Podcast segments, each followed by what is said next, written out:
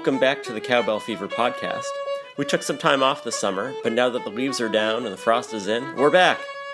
We're starting off with a recap of the past few months and a look forward with race director Ben Popp, and we'll have some more content for you in the weeks to come.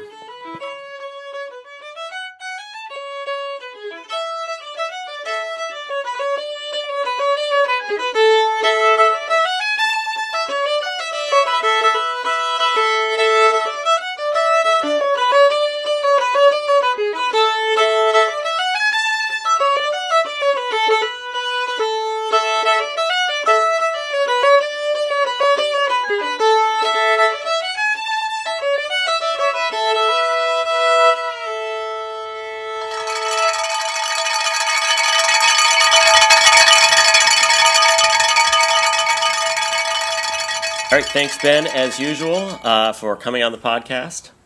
And um, the first thing that I want to talk about is just what uh, Birkie has done with warm season events. So we sort of got back into the swing of things this year, and I think you had all of the normal events. I assume they didn't go off completely as normal, but how did that all go?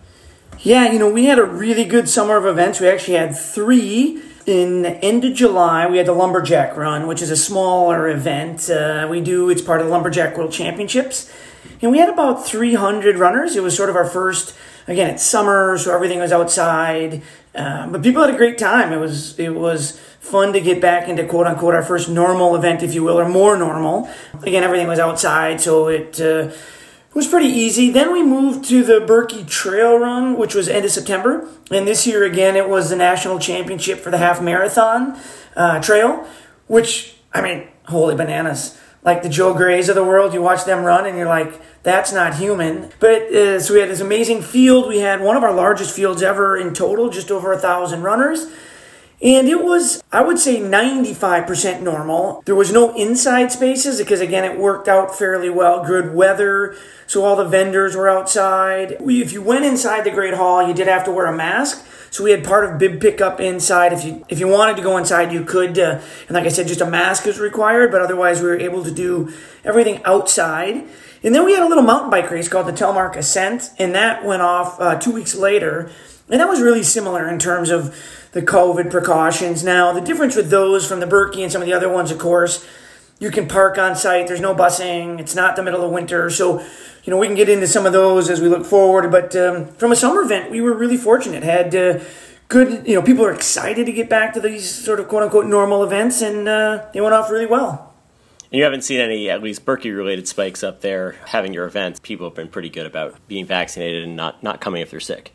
Yeah, you know, we've honestly been really fortunate. People have been, I think, really respectful of wanting to keep the community safe. You know, that started all the way with last year's Birkie when people were really supportive of all the precautions. And, you know, we've been working actually um, uh, really closely with the health department as, as we have been now for a couple years. We were super excited at the end of Birkie last year when Dr. Osterholm was really complimentary of what we did to host a safe race. That made us feel really good and that we were making the right adjustments as needed.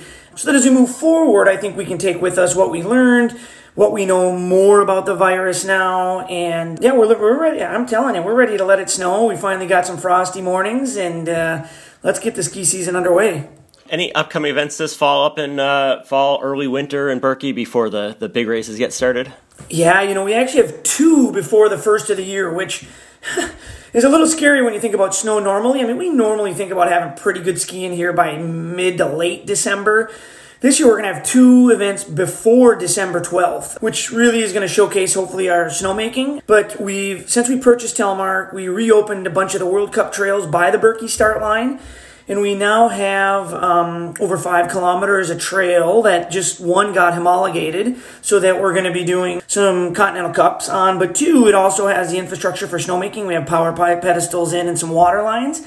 So we are eagerly awaiting some cold temperatures to fire up our snow guns. We have. Uh, here waiting and ready. We've tested them out actually two days ago. If you went on the trail cam, you see there was some snow up at Birkie Trailhead, and we fired them up the other night just to test them, which was kind of fun as part of the CXC Coaches Conference. And so over Thanksgiving, we're going to have a little ski festival. We're calling it the Turkey Birkie.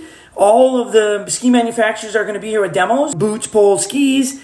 Some wax. You can come out and try. And so that'll be Friday, Saturday, Sunday after Thanksgiving. And so all that's required is that you have an all access ski pass. And if you don't have a ski pass, you can buy what we call the Turkey Birkie Pass. It's just for three days.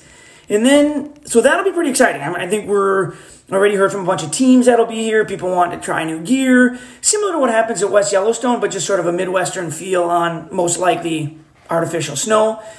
And then the second event, which is the Gitchigami Games, which is a youth JNQ. This year is also going to be a super tour, which is one of the last qualifying races for the Olympics. Is going to be December 10, 11, 12. We're going to host a sprint, a mass start, and an individual start. It'll be pretty cool because it's not only going to be the you know the most elite athletes trying to get their way to Beijing, but also probably 400 ish plus kids eh, as part of the JNQ. So we're excited. I mean, I'm honestly, I'd be remiss to say I'm not a little nervous. It's really early, but that's why we have the snowmaking capabilities we do, and uh, we're hopeful that uh, we'll be ready for that. We need at least two and a half k by then, which I'm, I'm pretty confident we can do along with some with a stadium. But you know, Mother Nature. she drives the show, and so if she doesn't give us some 32 degree nights or below, obviously, then then it'll be tougher. But those are two early events that we think are pretty exciting to get people out training and fired up. I mean, Birkie registrations are doing really strong. We're on pace with our record year of 2020 right now. And interestingly enough, if I were to say there's one demographic that's lagging behind of all of them, it's 50 to 65, interestingly enough. Those that have, and those that have skied hmm. multiple Birkies. So, you know, we're confident that those are folks that are just, uh, you know, they've skied the Birkie a bunch and they're waiting to register whenever they want to, obviously. But we're now we're over the 80% full mark. A bunch of the waves are full, and it's really starting to feel that big snowball starting to roll and back to a Birkie that I think is going to be much more normal. And, and I think that also leads itself to why some of those demographics of people might have waited. They they want to know what some of the changes might look like or the adjustments might look like before they register because they they want to ski a, a, more normal Birkie perhaps, and they want to know what that might look like. So hopefully we can continue to keep people up to date as those things evolve. But uh, who knows? It seems to change by the day. The Telemark land that that sale closed within the past year or so. Yes, we um, so we closed on Telemark in February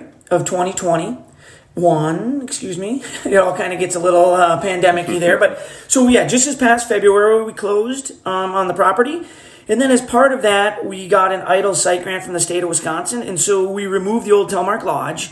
So if you haven't been there since mm, June, I guess, or July, it's it's amazing. Uh, it's uh, the building is gone, and there's this huge park. Essentially, we left a couple of the elevator shafts. Some people call it Birkie Henge or Telemark Henge. But if you haven't been there, I'd highly recommend uh, checking it out. And we've been working with LHB. They're a land planning firm out of the Twin Cities. Birkie folks, of course and they've been amazing. They've helped us lay out the future of the venue. First and foremost, we want to make sure that the venue works for daily skiing and biking and hiking and running and those sorts of things. And then the other things that support that can fit in there as puzzle pieces. So our crew, along with LHB, put together.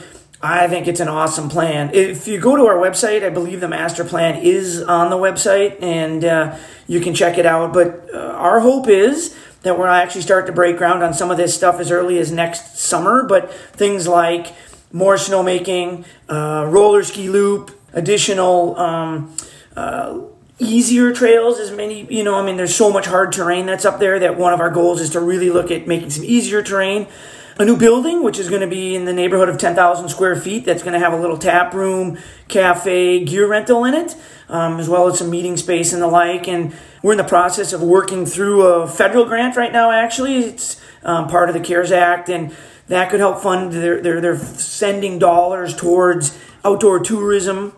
So it's a really good fit. We've just launched our capital campaign, and uh, so we're excited. I mean, I think bringing back Telemark to be a centerpiece of the Birkie lifestyle and everything that goes with it is uh, is important to us, and we think it's going to be a big part of the sustainable future. So yeah, it's, it's, there's never a dull moment. The World Cup trails, uh, how much of the old trails, the elevator shaft, Wisecracker, does that use, and how much was sort of regraded and expanded to, to be homologated for sort of a, a uh, modern type of ski trail? Yeah, we had to build about a thousand of the of the current 5K that we now have put together for the competition venue. We had to build about uh, a thousand meters, so about 1K of it. So 4K of it is rebuild of, or uh, not rebuilding, but sort of rejuvenating, if you will, taking those old trails that Tony and Sven Wiik and the group Marty Hall had put together and reopening those back up to modern day standards. I mean, some of those tra- trails were like six and eight feet wide, you know. Um, if you watch back those old um, uh, races, and so now they're they're opened up for modern day skating, making snow on them, and then we added about a kilometer. Bryan Fish was just here walking the courses. He's really excited for the sprint course because in 2024 for the World Cup that we're hoping to host as part of the 50th anniversary of the Birkie, we would actually host a sprint on Thursday, and then Everybody that skis the Birkie gets to ski with all the World Cup skiers. They would ski right in front of the Birkie, like a wave in front of the elite wave, if you will.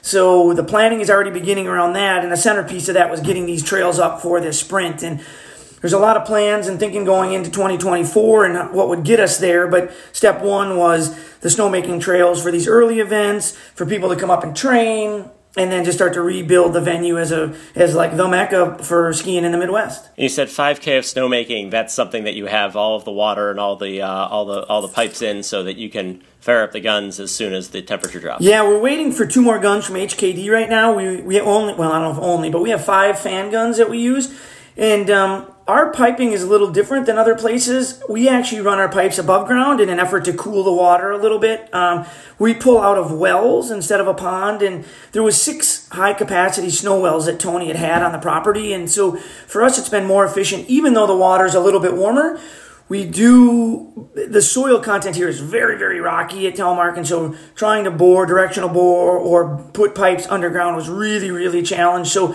the engineers came up with this concept of running pipes above ground. It helps cool because we're running over 3,000 feet from the wells to the first gun. And so it's uh, a little bit of a labor of love. It's definitely more labor intensive than some of the bigger outfits that have everything a little bit more turnkey. But, you know, I'm really proud of the crew that does it. They put a ton of thought and effort and work into it. And we should have, uh, yeah, our goal is to have 5K up and rolling. There's sort of this bigger plan to try and get to 15 long term, if we ever had to build a course that would be to quote unquote save the Birkie in, in really bad years, that obviously would take a pretty significant amount of money. But that was a part of what went into the the planning around should we or should we not buy that Telemark property. It gives us enough space to be able to do it if uh, uh, we're ever going to go in that direction. And it really makes it feasible to host those high level events that need to have need to have snowmaking in the ground. Yeah, you just can't bid for much of anything if you don't have snowmaking anymore. It doesn't matter where you are because we've seen it. Of course, the snowiest places in the world just don't get snow sometimes now. So for us to be able to host this uh, Super Tour Continental Cup in December, we would have never been able to do that, much less put a put a bid in with for the World Cup in 2024 uh, without it. So definitely a big part of ski racing now. I mean, we've all watched the World Cups and even some of the the Loppet races now that are happening on all artificial snow, and it's pretty crazy uh, when you realize what it takes and to get there. But you know, baby steps and it extends the season. You know, even even even back in the good old days, there were always times when when you'd have a freak year and you wouldn't have snow on Christmas, or you certainly wouldn't have snow on on, on Thanksgiving. So it gives gives some more opportunity just to get out on the snow. I think so, and it's predictable too. I always think about the high school teams and the new kids that are coming into skiing. Um, there's actually a couple new venues coming into Wisconsin right now. One in southeast Wisconsin down by Brillion, and then the one over in Madison that Yuri's doing, and you know, it's it's hard to get kids excited about skiing if they're just running with poles a whole winter long. You know, they went out to try skiing and gliding, and so I think it's it's it's like trying to teach basketball or introduce somebody to basketball and the gym's only there once every other week or something. It just doesn't work. And so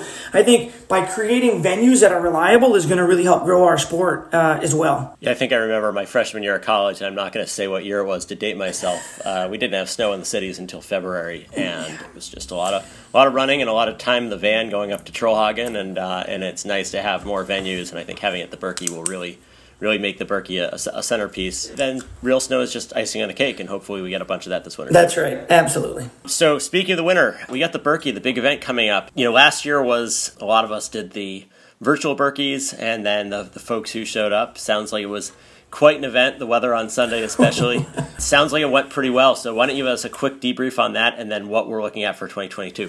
Yeah, I mean, uh, it was. I think it was great. Right, the, the Birkie spirit was what was most important, carried through. We, you know, we had it for those that did come. Uh, it was over five days. I think we had almost five thousand people that skied virtually.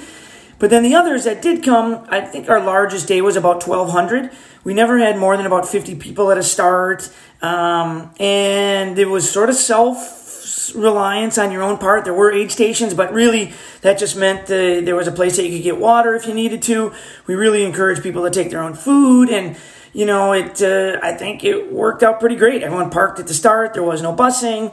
It was Wednesday, Thursday, Friday, Saturday, Sunday, and uh, you know, I think that experience of even though there wasn't thousands of cheering people, there was a lot of people that really liked that it wasn't so crazy and busy, and that's actually what led to our Wednesday open track this year. That we decided, hey, there's a lot of people that love skiing the trail but want to do it in a less chaotic way, and hence that's uh, the open track this year on Wednesday. So I think that'll that'll be a really, uh, in fact, it's filling up quite quickly. I think there's only a couple hundred spots left in that, and uh, so we'll see how that evolves over time. But I think most importantly, as we look to 2022, we know so much more about the virus and how it spreads. You know, last year there was a lot of just not even knowing what precautions we needed to take or didn't need to take, and now what we know about vaccines, what we know about masks, I think we're pretty confident that we're going to be able to have a really quote unquote pretty normal event. Um, working again pretty closely with the epidemiologists that are in um, the Twin Cities and even locally. Where do they think the virus loads are going to look like at that time? And now the things that we know, how effective a mask is, what vaccines do, that we're going to be able to adjust. Um, we know that buses are safe if we wear masks, especially when they're able to be distanced a little bit and they're really short rides, they're under 15 minutes. We know that we can uh, create changing areas. We know that there's going to be a high vaccination rate. So I would say at this point in time, we're looking at the Birkie 2022 being 95% normal, if you will. The again, some of the obvious uh, adaptations might be things like masks indoors, masks on buses maybe some certain different areas that are vaccinated only folks that allow for some additional freedoms. But uh, all in all, we're finding that you know there's so much less transmission with touch, especially outside, that uh, we feel like we're going to be able to create some experiences that are very much more Birkie like like they were in 2020 versus 2021. So we're going to hopefully have one of our first uh, sort of live update Q and A's here coming in early November. And um, we'll definitely let you know so you can push it out through your channels. And that way people can ask questions with sort of the caveat saying you know what? We know that it's it's this is what we know right now but shoot could be totally different in January or February, but we feel like we have a good handle on where it is now and want to update people and let them ask questions of that they might have. Vaccinations are those going to be required or suggested, or how, how or we're not sure yet? Yeah, we're not sure yet. I think uh, there won't. Um, like I said, for sure, I think for sure. How does that sound? Um, the masking thing will be a pretty obvious one, likely indoors. Vaccines, I don't think they'll be mandated at this point in time to be at the event. However, we are looking at ways that it could be that there's certain parts that you have to be vaccinated to be a part of something, which would then allow for a few more freedoms um, in certain areas, or who knows. But um, so I would say stay tuned for the update on vaccines and what that might look like. Uh, especially since we're involved with the school here. Obviously, we need to be very cognizant of we're utilizing their space uh, and bringing upwards of 15 or 20,000 people through it. So we're working closely with the school district as well as, is the public health folks here on, all right, what are some of the scenarios that we might look at? And then making sure we give people plenty of time to know, hey, this is what you're going to need to do this, this is what you're going to need to do that. For instance, busing is pretty easy. It's part of the federal transit system. As long as masks are required, they're required. No questions asked. Other things, obviously, will be up to us as we make those decisions that to keep our community safe and make sure people have a good time. Yeah, and the nice thing is, is I think when the Birkie ran last year, it was really the first big event uh, of any kind to take place anywhere in the country. And since then, we've had marathons with busing and, and things like that. One of the big things is that the nice thing about the Birkie is that it's it's sort of socially distanced by nature uh, once you get on the trail, even as people are cheering one of the questions this is just going to be what happens in Hayward. You know, it, when when people get there, I, I think there's going to be less crowding into the moccasin and maybe more more time spent in places where you're going to be able to be outdoors and not not right on top of each other. I think you're exactly right. I think people will be able to find their level of comfort based on you know their experiences, their their uh, yeah just level of comfort. And so I think you're absolutely right that we'll be able to create some opportunities for people to stay outside and get a beer, get a brat or whatever. And then those that want to continue to go inside or whatnot, obviously that'll be completely up to them. But again, trying to make sure that we ensure that there's safe uh, opportunities for everybody um, when they're here. And the tents, the food stations, all those pieces are what we're kind of looking into now, knowing that they're going to be the ones that are going to probably be tweaked the most depending on what it looks like at any given time. I know that we're getting excitement from the European travelers now that the borders are going to be open here. I think November 8th, is it? Am I Something like that. Coming up soon. And yeah. um, so we're allowing them to register up until quite a bit later because we want, we love for the Europeans to come. It's exciting part of the World Open, but we also realize that they can't make a commitment and not knowing if the borders aren't open. So we're going to continue to monitor that to make sure if they are able to travel, we want to be able to welcome them. And so that'll be a bunch of the Birkie, I think, parts of it. It'll just be a, um, we'll continue to update you as we know more. Yeah, just making sure that the beer and the brats are outdoors and available. That's that's pretty much the most important part of the race. I know, I hear you, and that is something we can definitely guarantee. Good news on the Birkie, good news on the beer and brats. Sounds like things are going to be as fluid as they've been, but that we have a good good handle on what's coming up. It'll be exciting to be up there, and I'm sure we'll talk before then. You got it. Uh, let look forward to uh, touching base here in a month or two and, and keeping you up to date. Yeah, and I hope the uh, snow flies and the or, or at least the cold weather comes in. That's right. Cold weather, please. And uh, if they want to bless us with a little extra snowflakes, we'll, we'll never say no to that.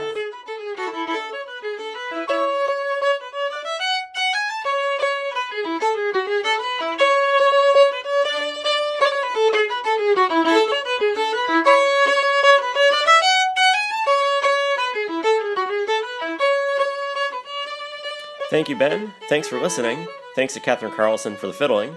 And thanks to any Patreon supporters we may have, patreon.com slash off7 if you want to join the fun.